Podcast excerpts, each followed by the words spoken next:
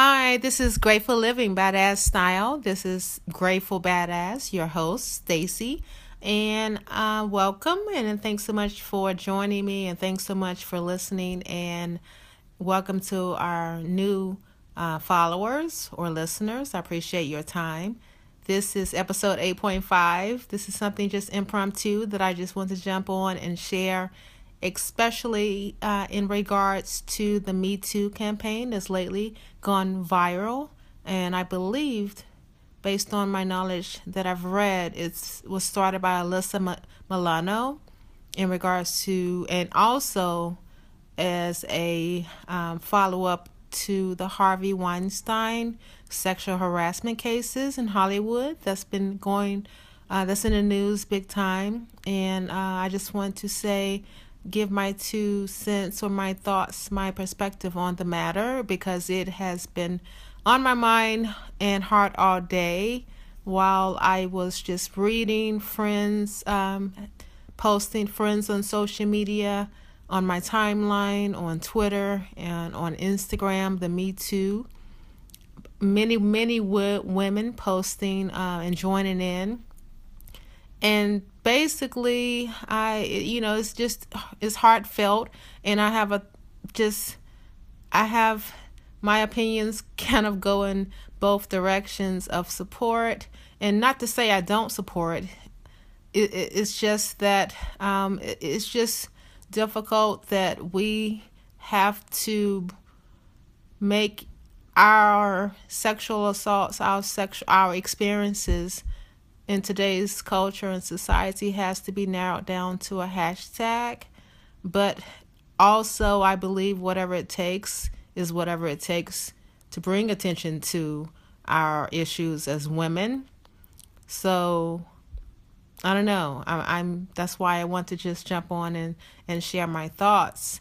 Um, my personally, I have um, been sexually never I've never been sexually assaulted, but I can say definitely sexually harassed, just as the thousands and, and hundreds and thousands of other women across the world, across our country have as well. And I was thinking on the issue earlier, and I was thinking about a time when I was my first real job out of college. I do remember going through, and actually, the hashtag brought that to my mind. I guess I just sort of placed it out of my my mind and then and as my first real experience with sexual harassment uh, and i'm not uh, and sure just like many other women i've dealt with the cat calls and i've dealt with the whistles when you walk down the street.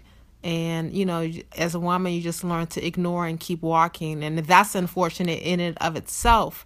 But it came to mind when I was pondering the hashtag that I've seen so many women friends post. And I remember it's my first real job outside of undergrad. And I remember there was this guy, he had been working for the company that I was probably new. Maybe I had been working for the company maybe six months.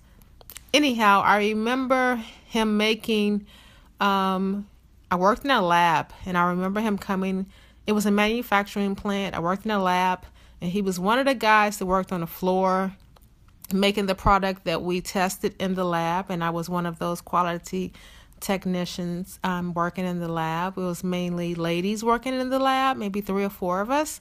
And I definitely remember him coming in, and I maybe had been I had been in the position for maybe six months, and I remember him coming in. I remember him saying something, uh, just sort of like a whistling type of type of tone or maybe no no he actually said something. I do remember remember that he said something sort of like oh you're looking good in those jeans or something like that. And this is in the workplace. And i remember it, the room the lab got really quiet because of course the look on my face was one of disgust and I can't I do not remember exactly what I said back to him, but I do remember reporting I do remember reporting his comment to his superior, and I do remember being called into the office of the superior to have a formal conversation about it. And, and I don't know if whether or not I can't remember if he was written up formally but I remember a formal conversation with the supervisor his supervisor and myself in a closed room and oddly enough I don't remember my supervisor being involved because we were different departments but however I just remember I do remember and I think I'm thankful that this, his supervisor took the situation, and this was 20 plus years ago. And I do remember his supervisor taking the situation um, in a serious tone, and I definitely appreciate that looking back because because it was so long ago. But still, the atmosphere outside of that meeting, I remember it being one such as, or the guy being one such as, man, you didn't have to do all of that. It was just a comment as if I had taken it too far. And the guy himself and also his coworkers and I don't know, it was just a sense of overall outside of the one supervisor that that held the meeting. I just remember it being one of, oh, you just took it too far.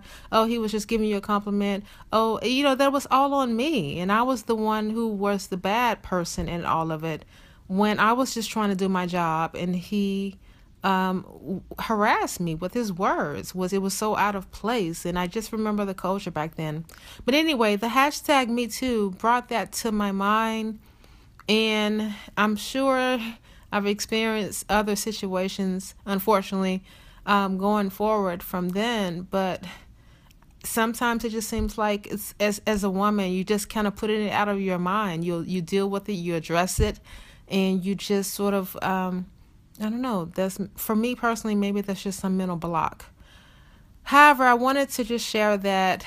Um, I suppose that's me sharing my Me Too. But then on, on the other end of the spectrum, as I alluded to earlier, I I suppose I feel as though, and I read an article in the Washington Post just now, as if you know what's going to happen from that. And I know that we bring attention to the hashtag brings attention to the situation, but yet and still, does it change anything? So those are just a bunch of questions running through my head, a bunch of comments. So I guess I really don't have a definite, um, concrete opinion about the matter, other than I've experienced it like so many other women have, and it's um, it's just it's disgusting and it unfortunately it is our culture on today and I hope that the hashtag can bring some type of awareness to to men and to other women as well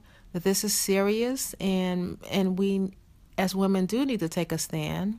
And I'm definitely always about speaking out, so I can say that.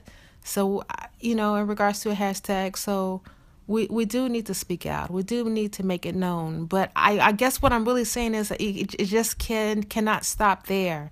We have to keep pushing forward and and bringing attention to and making our voices heard and in our working environment, in our um, in, in colleges and universities, um, just in society as a whole. So um, sending light and love to those women who have participated in the hashtag Me Too campaign. Well, not campaign, the hashtag uh, Me Too social media, um, just bringing awareness to sexual assault and sexual harassment.